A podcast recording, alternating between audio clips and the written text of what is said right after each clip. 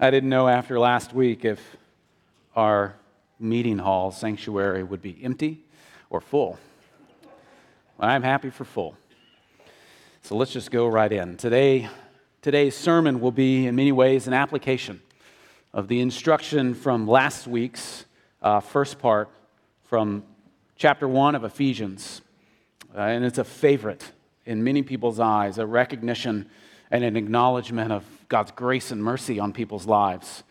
Scripture shows us that God was eternally pleased by his counsel, which is secret to us, that God was eternally pleased to choose certain people to save in the work and in the life of Christ Jesus. All whom are saved, the scripture says, were, were chosen. What a sweet knowledge and awareness that is.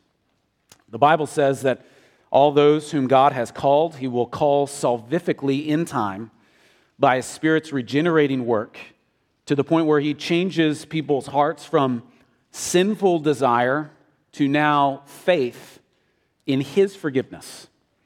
This gift is not from us, but is from him.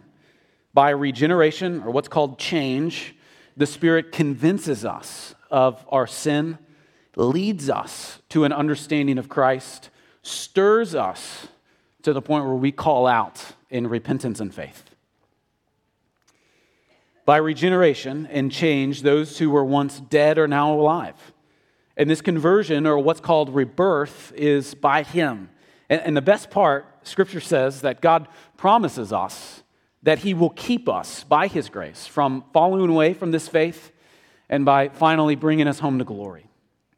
In short, what is known as the initiating grace of God or the doctrine of election is the Bible's teaching, not man's, of a promotion of our humility, not our pride, of being given encouragement, not depression, being filled with confidence in evangelism, not paralyzed by fear, being given holiness to pursue righteousness, not license to sin, giving us assurance, not presumption, by reminding us of God's glory, not our own.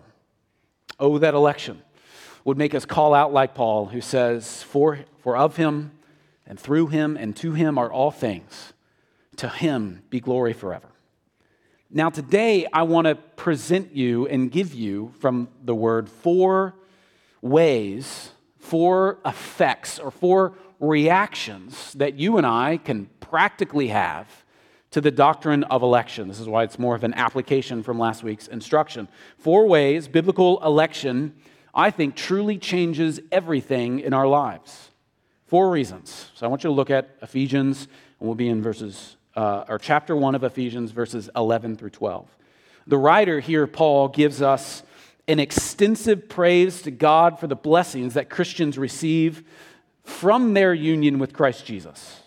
So he gives us an expressive praise of blessing. He basically lists them. There are four things that he's praising God for. Paul praises God for the blessings of first being chosen in verses 3 through 6, second, being redeemed in verses 7 through 10. Think, just think about those guys. The, the blessing that we have by being sought by God, by being redeemed by God.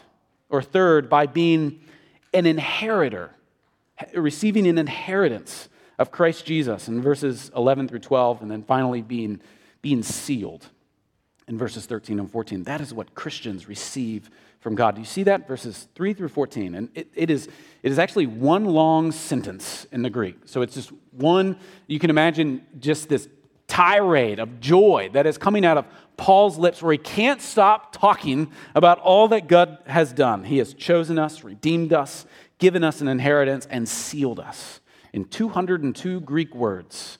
In the verbs for us, make an outline chose, redeem, gives, and seals. And this is what Paul praises God for, for God's work. God chooses, God redeems, God gives, God seals. Do you see that? To the reaction at the end of many of Paul's books where he just praises God for all that he has done. Now I'm going to zoom in today on verses 11 through 12, where we see the benefits or the active reasons for us being redeemed, being chosen. And I think frankly, that's awesome. Now, if you're with us new this morning, we're, we're kind of going, or I'm taking us through a series of six sermons. What I'm hoping, do, hoping to do is allow these set of sermons to make a grid for us of how we can pursue God's word. All of us approach the Bible through what I'm going to call a certain set of lenses. So, a lot of people per, per, pursue the scriptures and what it teaches through a set of lenses. I want our lenses to be what scripture uh, expressively teaches. So, the first one was that we should devote ourselves to what the Bible says. We use the text from the book of Acts where the first church devoted themselves to the apostles' teaching. The apostles taught what God gave them and who Christ was. Christ, in many ways, portrayed uh, all of what the Old Testament would say about the coming Messiah as Him. And the prophets pointed us to the reality that we needed the Messiah. So we should devote ourselves to the teaching of the text. But then we also have to realize that we come to the text recognizing that we are in great need. We need a Messiah to save us. So we come not, not with a possibility of doing right and wrong, but with the understanding that we need absolute sovereign intervention in our lives because we are depraved. And then last week I started a two part sermon series, basically within a sermon series. Sorry if that's confusing to people, it's confusing to me a two part series on how God initiates his sovereign grace to us. Now, I think it's right to say that everyone agrees, all Christians agree that, that election and predestination are in the Bible. They are words in black ink in your text. So they are there. And frankly, Though there are two sides to understanding election and predestination, I think you'd be right. I'd be weird if I didn't tell you what I think is right. I think you'd be right to see it as it is that God not only initiates salvation with his people, but also carries it through by grace and mercy. Not relying on us to execute sovereign grace, but relying on him to seek us, save us, and bring us to glory. And I know that a lot of you, are like, who cares? I'm saved. I don't care about theology. I don't want to get caught up into an argument. I just want to talk about the Lord's work and His grace. I'm saved. Isn't that good enough? Who cares? And I know that your heart is that you just want to love Jesus and forget about theology. And you even might think that sermons like this or conversations that I would imagine have happened over the last several days are bound to cause more trouble than they're worth. But I want to work today by aiming to convince you that a proper view of salvation is actually a proper view of God. If you don't really see who God is, then how can you properly worship Him? And a proper view of God is a proper view of life. And knowing what the Bible says about God him saving you the way He saves you, I think truly will revolutionize your relationship with Him in the most practical ways. So, the first way, I think that a biblical understanding of election seeks to kill our pride. A biblical understanding of election, I'm using the outline that's provided for you in one of the bulletins that you would have received at the door. I think first, when we understand what the Bible teaches about unconditional election, it, it seeks to kill our pride. In many ways, you could rename this doctrine, this theological approach, not as the doctrine of election, but a doctrine of humility. At its root, it's about God in Christ for the redemption of his people. At its root, we understand that it is not about us, which is hard because if you're like me, I'm very good with making everything about me, but it's not about me. This is about the Lord. Now, there is this tremendous composition known as Handel's Messiah that was written and composed about 300 years ago, 1741. Handel's Messiah, you might hear it often during the Christmas time, though you could cherish it during the Easter time or during the summertime. It has three major movements it's hours and hours long, and it has 53 different parts with choirs and solos and an orchestra. It is, it is unbelievable. It is complex. It is glorious. It is moving. And it was once played for the King of England, King George II. Its first time being announced or played or, or performed in England. It was done for King George II himself. And legend has it, now hold on, I'm going to dispute this legend. Legend has it that King George II was so moved by the Hallelujah chorus, and all of us have tried to sing it, right? We tried to go that high. He was so moved by the Hallelujah chorus that he instinctively stood. And when the king stands, everyone stands, which is why people today, during the Hallelujah chorus of Handel's Messiah, everyone by custom stands. But what if I told you, friends, that legend has it that the real reason King George II stood was, yes, because he was moved by the power of the music, but also him, the king, thought that it was about him. So he stood as they were announcing, Hallelujah to the King of Kings.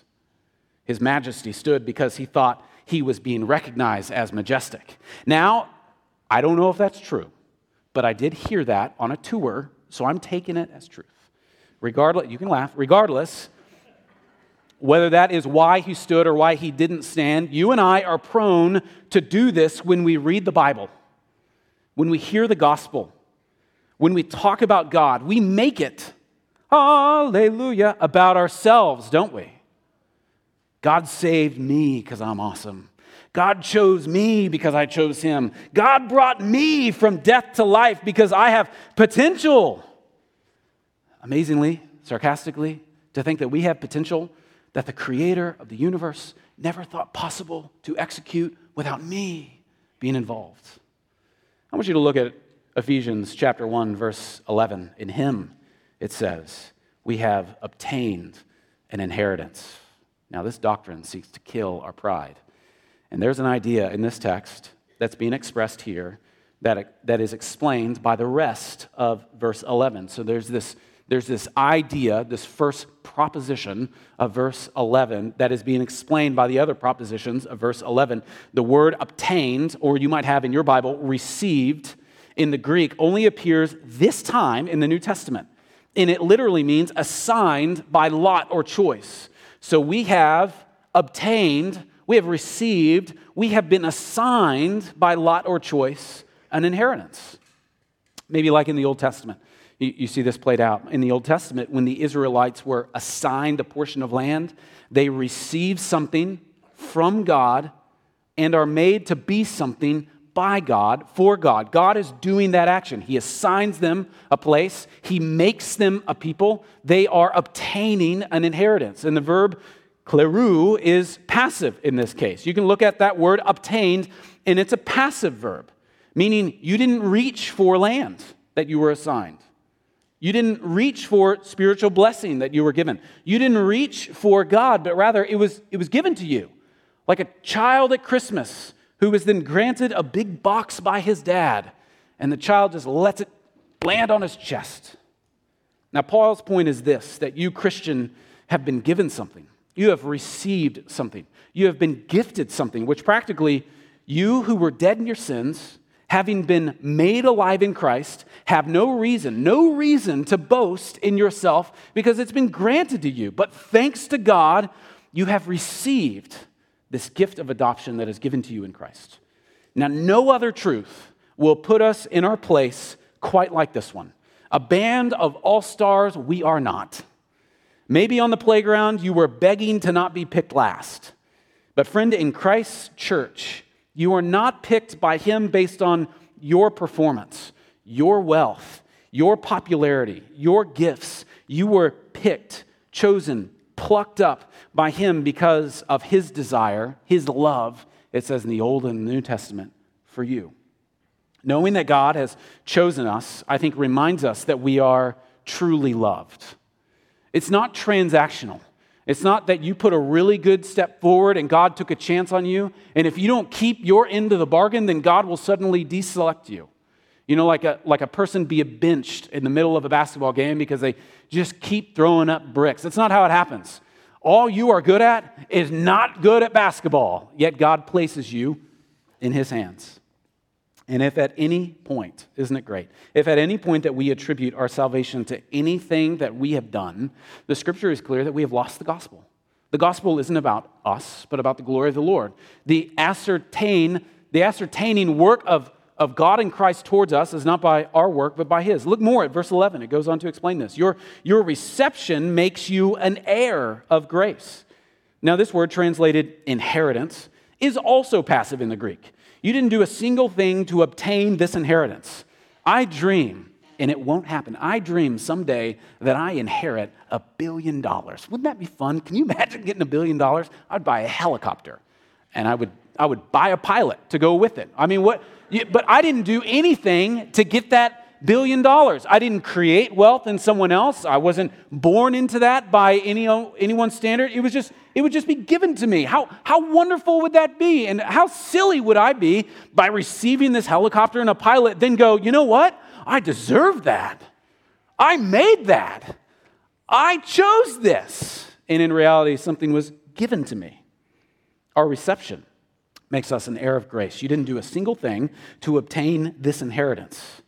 It's amazing. The gospel of the Lord Jesus Christ is saying emphatically that you need to deal with the reality that you are blessed because of God's grace.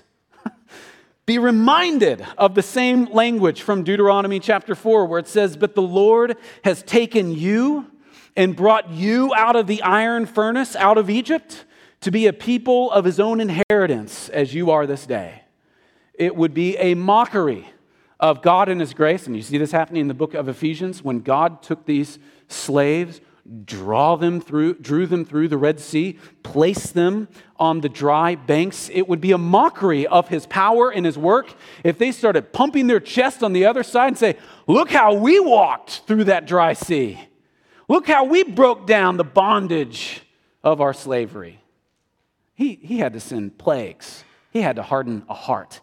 He had to literally take water and press it up against the banks to where they could walk through it. The truth of the gospel is the beauty of the gospel. While we were still sinners, not within us, but outside of us, coming into us, that's what saves us.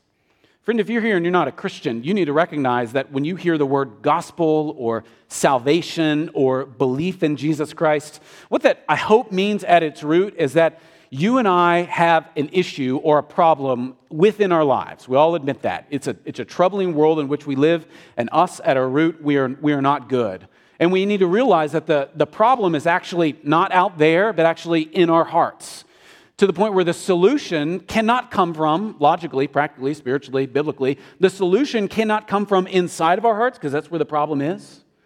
Imagine good food coming from a spoiled basement. It's not going to be good food, it's a spoiled basement. But rather, the solution actually has to come outside of us. We have to be saved from the outside of us, having God actually change our inside completely. Now, it's a glorious thing that when we're tempted to be haughty, prideful, or self centered, all we have to do is remind ourselves of the gospel. Anytime I'm in pride, I praise God for a wife who ask me if I'm sovereign over all the things in my life? I go, no. Or friends who will remind me that I'm acting self centered and will talk to me through gospel language. Are we saved? How were we saved? Who saved us? Why did he save us? Knowing that the root of all of this comes out from God in his desire to save us to the point of sending his own son to a death on a cross to substitute himself for us so that he can make us and remake us into the likeness of our son to where we call out in faith and repentance to him? Is that by us? Realizing all that God has done for us is a humbling thing. He did it. We all naturally want to claim some sense of victory in every part of our lives but it ought to be humbling, especially if God is the one who's saving you. But it ought to be so encouraging as well. This humility springs forth a sense of thankfulness and adoration. Friend, he, he did it for you. The second person of the Trinity actually accomplished saving you to himself. The second person of the Trinity isn't a desperate king. He's not crawling across a table just begging you to come to himself. And if only you were wise or smart enough to come to him, if you would just succumb to this begging king, then you could have new life. He doesn't operate like a co pilot where you're driving into despair and he's like, you know, if you actually went the other way. No, it's not how he's acting. He's not your co pilot. He's not, he's not been waiting for you to give him a chance. He saved you, He summoned you. He knew you from before the foundation of the world. He's there. He's been there. He's the one who's calling you home. He's the one who's been preparing for you a home, a home that He's built, a home that will stand the battering of war, a home that'll welcome you, a sinner, to His open arms. Hopefully, you see how this freedom that God has made us alive in should never cause pride, but kill pride. We didn't earn this, nor did we work it out. We didn't lift up the waters of the Red Sea. We didn't harden Pharaoh's heart. We didn't send the plagues. We were rescued. One of my favorite movies is talking about one of the Coast Guard people who they just fly over in a helicopter and they just scoop up people from drowning. It's just an amazing emotional state of seeing someone in complete despair, like they're going to drown. Like the ocean is cold near Alaska. Uh, when, when I lived in Alaska in the summer of 2008, we went kayaking in the ocean, which I did not want to go to, but all the other interns wanted to. So I went, and they give you a briefing before you go out there. They say, if you fall in the water, you have five minutes before you can no longer move your arms or legs. And then you bob there for another five minutes before you die.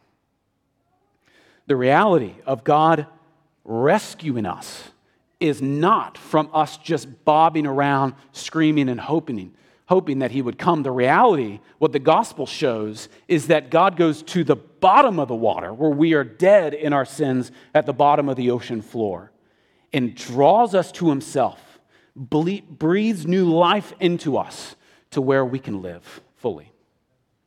In no way does this cause pride, but if anything, it causes humility at God's gracious work. Now, the second thing, that biblical election does is it directs our worship. The second thing that biblical election does is it directs our worship. Look at verse 12 of Ephesians 1. Verse 11 begins, and God, in Christ, we have obtained an inheritance, or in Him we have obtained an inheritance, which is an action, and its purpose statement of the purpose statement of verse 11 is actually verse 12. So we have an action and then a purpose in verse 12. That's how to read it. The purpose is in verse 12 says, We have obtained an inheritance so that we who were first to hope in Christ might be to the praise of his glory. Paul tells you the divine purpose for believers being predestined to receive an inheritance, a new life. And that's you, Christian, would praise God's glory. That's why he saved you to himself. Now, think on this God's glory is the revelation and manifestation of who he is. God's glory is an understanding of his essence, his power, his majesty, his purity, and his holiness. So to praise God for his glory is to declare that he is the one true, faithful God who regenerates you. And at its base, the doctrine of unconditional election is a rebuke of our natural worship instincts. We are prone to enter into this hall and think of our emotions, our desires, our lives. And that is the travesty of what is known as the seeker sensitive movement of the 80s and 90s, though it wasn't the first time it's ever come onto the scene. It's the failing of the modern self esteem movement in churches, where the church is portrayed as a solution to your therapeutic needs. But we gather, when we gather, it is our time to be better spent. is, it, is, is our time better spent on anything else than God? Not ourselves, not what we could be, but on God.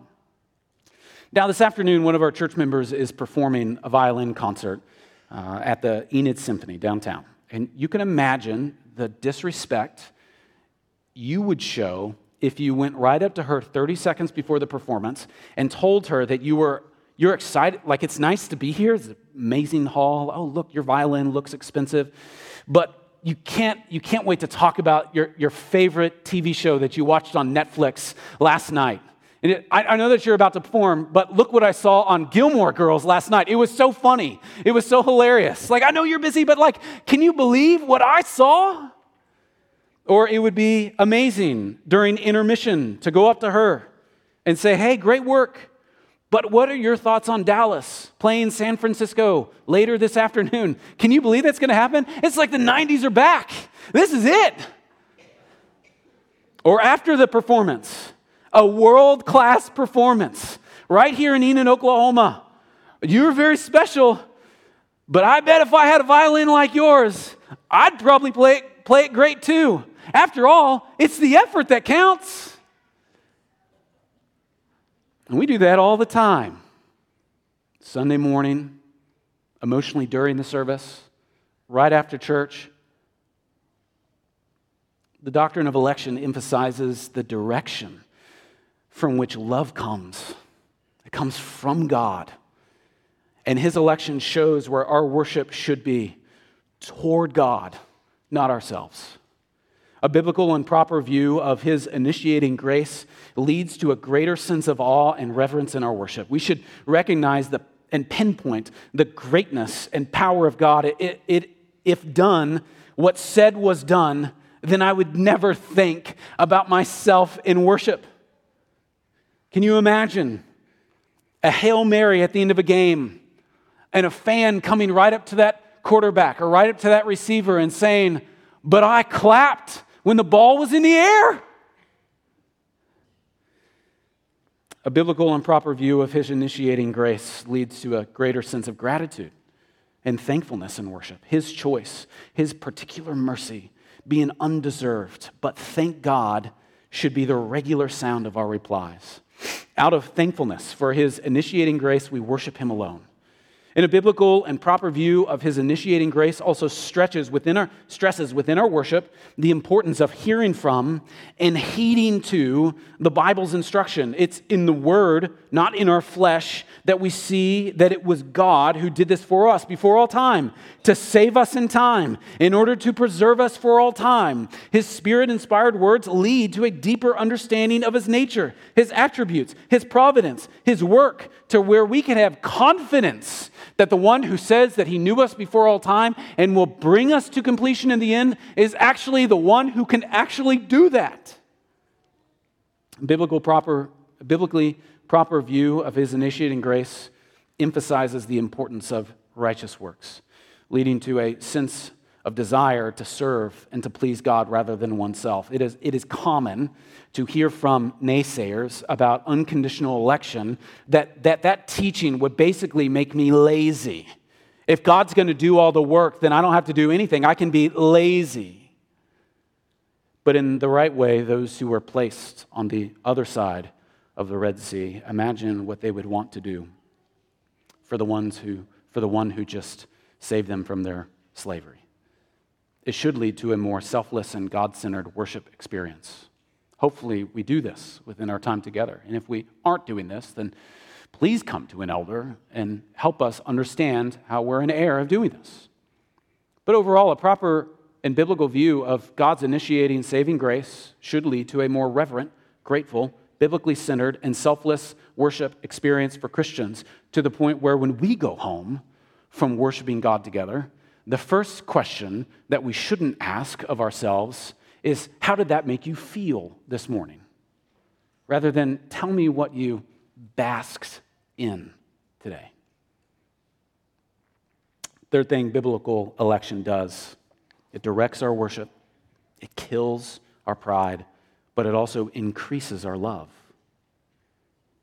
The frozen chosen, as they are accused, unloving angry chosen people.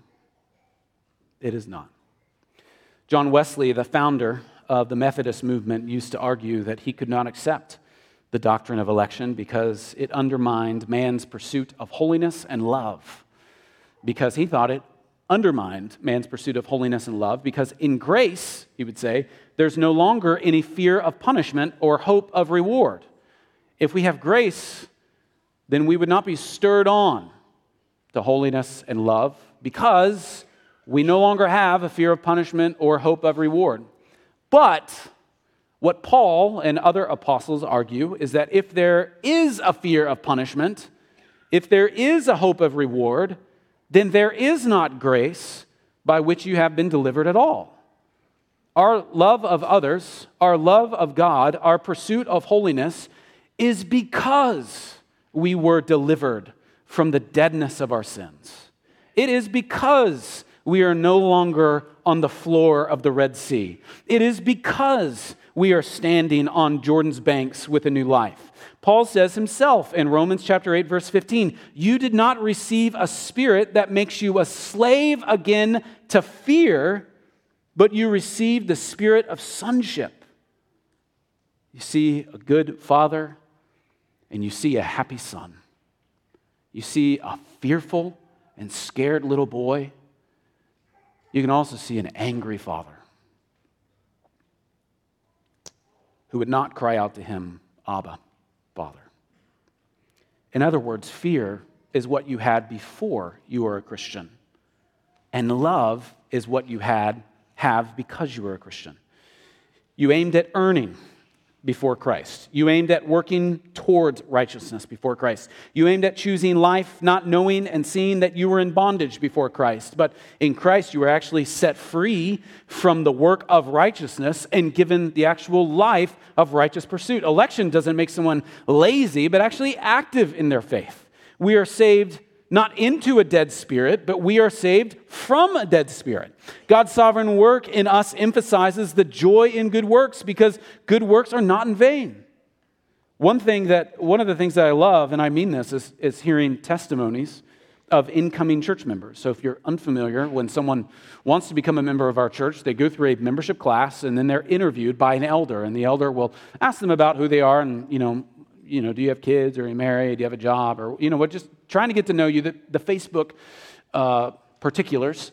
But then we also ask them, you know, can they articulate the gospel? What is the gospel in like a minute or less? And, and we help them out if they have a misunderstanding of what the gospel is. But then we also ask them, how did they come to a saving belief in Jesus Christ? And I love hearing these things. And in reality, I love hearing it, these things because at their core, all these testimonies that come to them, at their core, all these testimonies are exactly the same. Some might have more color than others. Some might be a, a little less emphatic than others, but they're all sinners. And then God saved them, forgave them, remade them, freed them. And when Christians recognize that they're all part of all part of God's plan for the extension of his joy through their lives, this causes their love towards one another as actually being increased. None of you are like any of you. You might have tendencies that are like your mom. You might like the same sport as your friend, but you are, you are unlike anyone around you. Think about that. When some of you run away as fast as you can after the service, or some of you linger, none of you are like each other, but all of you have the same union, not in yourselves, but in Christ. And this allows us to come together on, on the same floor where we can love each other in an increased way because at our, at our new, newly made root, we've all been loved. When believers remember the grace that God has given us in Christ, this supernaturally leads. This supernaturally leads to a greater sense of forgiveness of others and acceptance of others because we remember that we've all been saved by grace. Therefore, we know that we should extend that grace to others. You, you might hear of people not wanting to go to this church or that church or another church down the road because if they really knew me, they wouldn't welcome me in their doors. And you want to look at them and say, I think you will find a lot of people who are just like you. And they say, No, no, no, I've done some really bad things. And you go, Have you committed cosmic treason against the God of the universe? Because that's what we've all done. Yet God, in His grace, has forgiven us of our sins. So, welcome, brother, a seat is for you. When Christians remember that under no condition of our own we were saved by God except because of our need of grace, His Spirit then leads us to a greater desire to care for one another. If choice was how you got into the kingdom, then you would be right to exclude other people based on their choice. Their choice wouldn't be the same as yours. Their choice wouldn't be as intense or less intense than yours. You would actually want to have a bunch of people who claim to be Christians who are actually just like you, based on their choice or your choice. But in reality, what the scripture says is it wasn't done by you, but all for you on the cross. So, a biblical understanding of unconditional election must lead us to a more loving, forgiving, caring, and united community among believers. If at any point there is division or frustration or anger within the church, Not that that's ever happened. I think at our root, we can take ourselves to the reality who are we in our flesh? What has God done for us? Okay, now we have an understanding of at least a conversation can begin on maybe how I've hurt you or you've hurt me. But if we come on, on God's terms, not on the devil's terms, then we could start working towards reconciliation. Biblical understanding of election leads us to be more loving, forgiving, and caring. An unbiblical view of election actually does create divisions within the body of Christ. And election is one of those doctrines that entirely reorients our motives at its deepest level. This is, this is partially why I wanted to talk about this and deciding several months ago that I would, because it, it reorients our motives at their deepest level. Look again at verse uh, 11 of, of Ephesians chapter 1. The idea is that we have obtained an inheritance, and the explanation is the next phrase having been predestined. We have obtained an inheritance, having been predestined. And again, the rhetorical question is how did you, friend, do that? You didn't. The comfort to believers is that while we were still sinners, while we were God's enemies, God has delighted to love a people for himself despite their inability. That salvation is God's initiative is nothing but good news. This is not a reckless or ill conceived plan, but was done according to his purpose, his counsel, and his will. You think about what was shown in the book of Job to a frustrated man who wanted to know why everything was happening the way it was. And, and, and, in many ways, the onus was then placed on him to how much of the world do you want to be under your control? He, want, he wanted to know everything. He wanted things to be understood by his control or his understanding of how things ought to work. So God, in many ways, pulled back the curtain, just a glimpse of all that is happening in the unfolding providence of God. And what happened to Job? He screamed out loud. He said, Woe is me. Shut the curtain. I can't handle all that is happening. Friend, at what level do you want you to truly be in charge? Salvation is God's initiative, is nothing but good news. It was not a reckless, ill conceived plan, but was done according to his purpose, his counsel, his will, and it was a carefully considered plan carried out by his sovereign control of the universe. Now, fourth and finally, Biblical election intensifies our evangelism. An understanding of what the Bible portrays as unconditional election actually intensifies, doesn't dampen, it intensifies our evangelism. Quite possibly the biggest objection to biblical instruction on the doctrine of election is the logical fallacy people blurt out when it comes to missions. Well, they say, if you think God has chosen people from before the foundation of the world, and by the way, we don't say that, the Bible says that. Then what's the point of even sharing the gospel? If God's done everything, then why share the gospel? If he's going to save them, then why would I ever evangelize? It's actually a very good question, a very logical question. I want you to turn your attention and your pages to the book of Romans, chapter 10. The book of Romans, chapter 10. If you're unfamiliar with the Bible, go left two major books. Romans, chapter 10. The word Romans will be at the top of the page if you're unfamiliar with the Bible. The chapter is the big number 10 hopefully in the middle of the page, and then go to the little numbers, which are verses, so chapters and then verses. Verse, start, start in verse 13. I'll read those verses to you. Romans chapter 10, verse 13, and I'll read through verse 17. For with the heart one believes and is justified, and with the mouth one confesses and is saved. So that's how people are saved.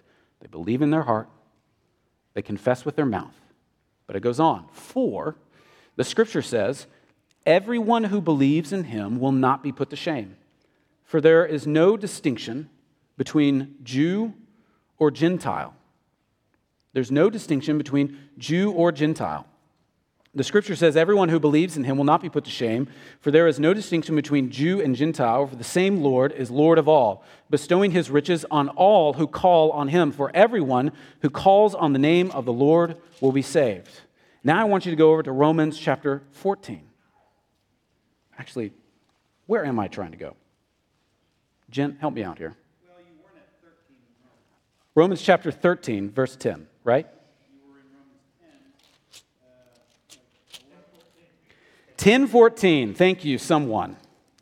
Uh, last night when I was looking over my uh, passage for today, I kept putting in Second Corinthians. And I was like, Second Corinthians, where am I? Romans chapter 10, 14.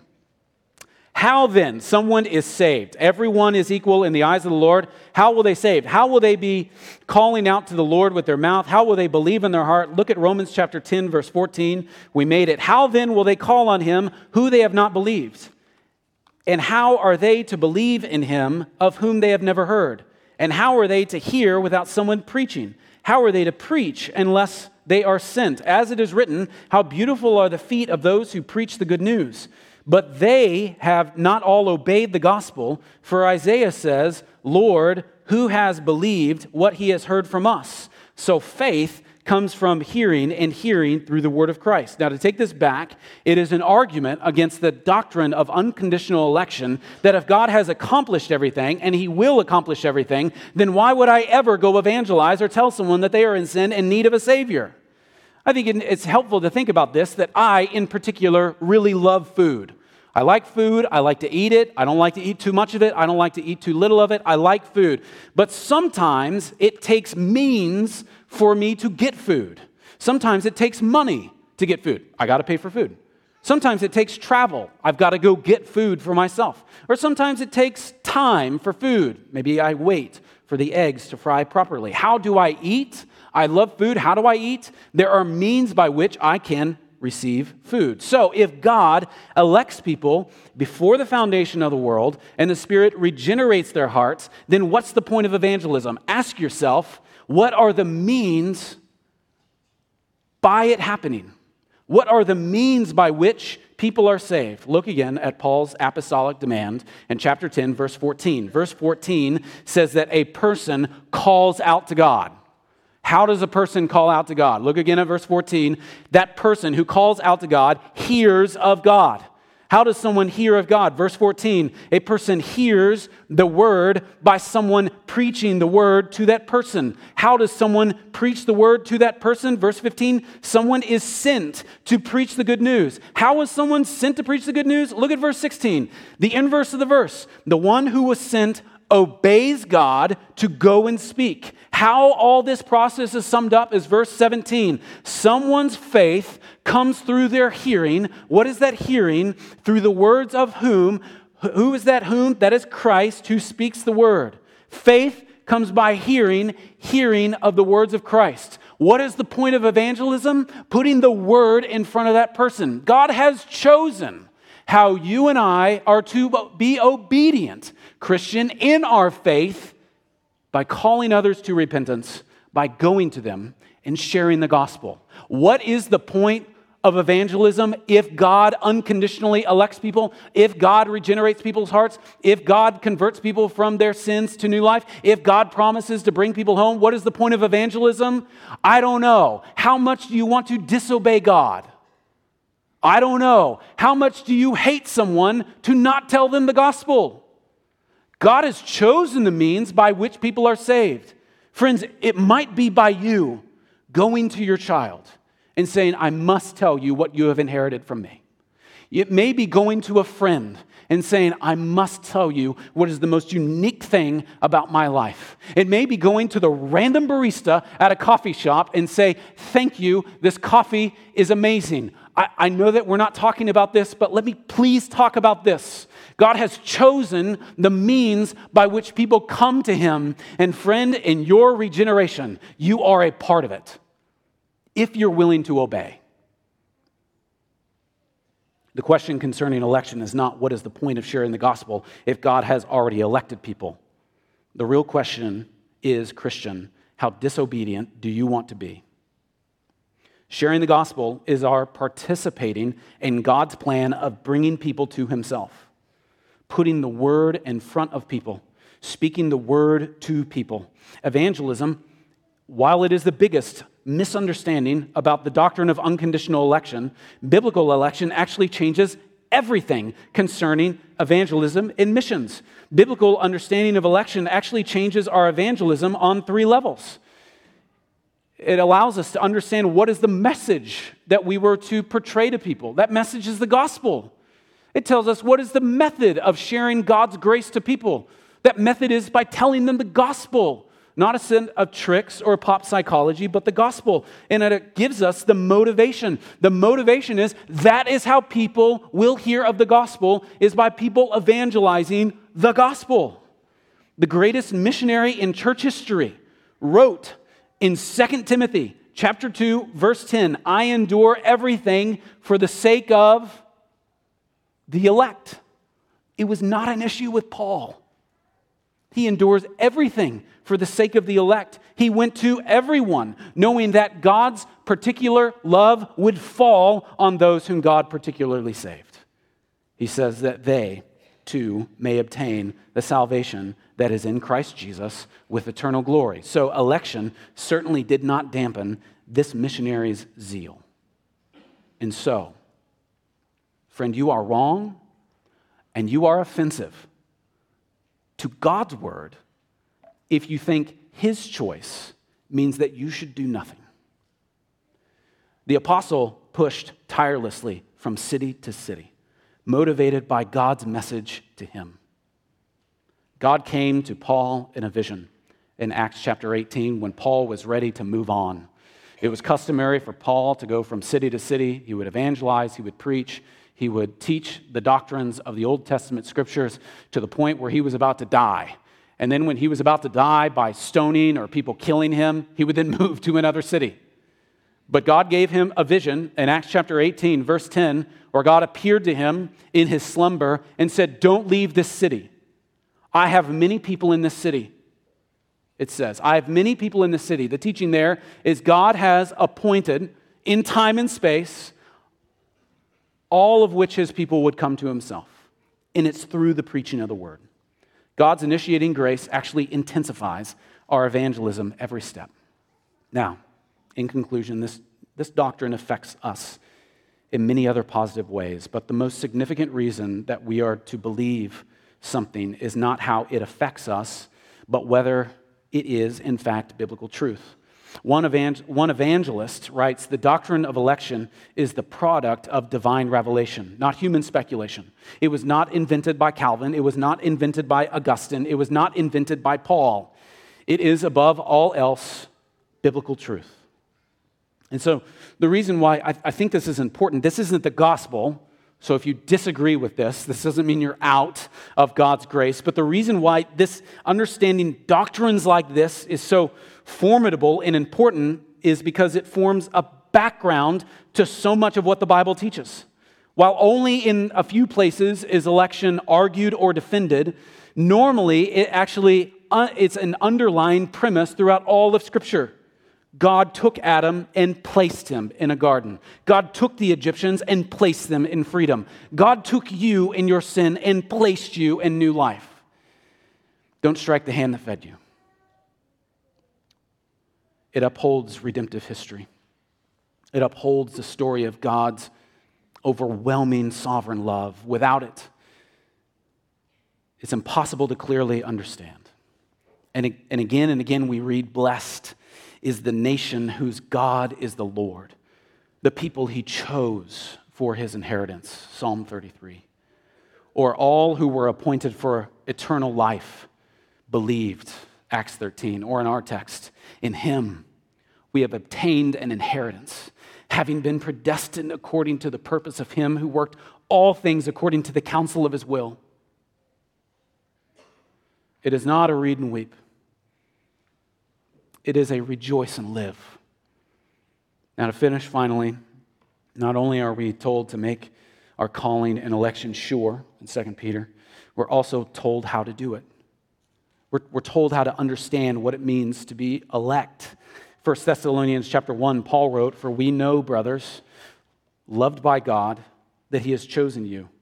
Then he tells us why he knew he was chosen. It says, Because our gospel came to you not simply with words, but also with power, with the Holy Spirit, and with deep conviction. You became imitators, it says, of us, of the Lord. Christ said also in the Gospels, My sheep listen to my voice. I know them, and they follow me. It says this in John chapter 10. In Romans chapter 8, it says, Those whom he predestined, he called. And so, so friend, the, the question for you is Has God called you to believe in him, no longer believing in yourself? Has God called you to put off the flesh that you naturally have and to put on the righteousness of God? Friend, have you heard God's voice to join the fold of his unveiling glory and grace? Has the gospel come to you not only in word, but in power by the Holy Spirit? In other words, do you trust? Will you trust in Christ alone for the forgiveness of your sins? He places the offering out for you and calls you to come to himself. Has he given you faith to trust in his son? And he, if he has, go to the one who gives it to you. If you haven't made your calling or election sure, respond to the invitation of Christ in His Word, where He says, Come to me, all you who are weary and burdened, and I will give you rest. Then you too will have made your calling and election sure. Friends, this truth from Scripture truly changes everything. If anything, the direction of our joy. Let's pray. Our gracious and heavenly Father, we thank you that it is you who we come to for truth and understanding, for love and acceptance, for life and everlasting joy. We pray that we would be marked by people who have been sought and bought by you, that we would be a church who recognizes the redemption that you have given us in your Son. Oh Lord, we pray that you would change us continually into the likeness of Him so that when we see Him, we will know Him because we are looking at Him. We pray this in Jesus' name. Amen.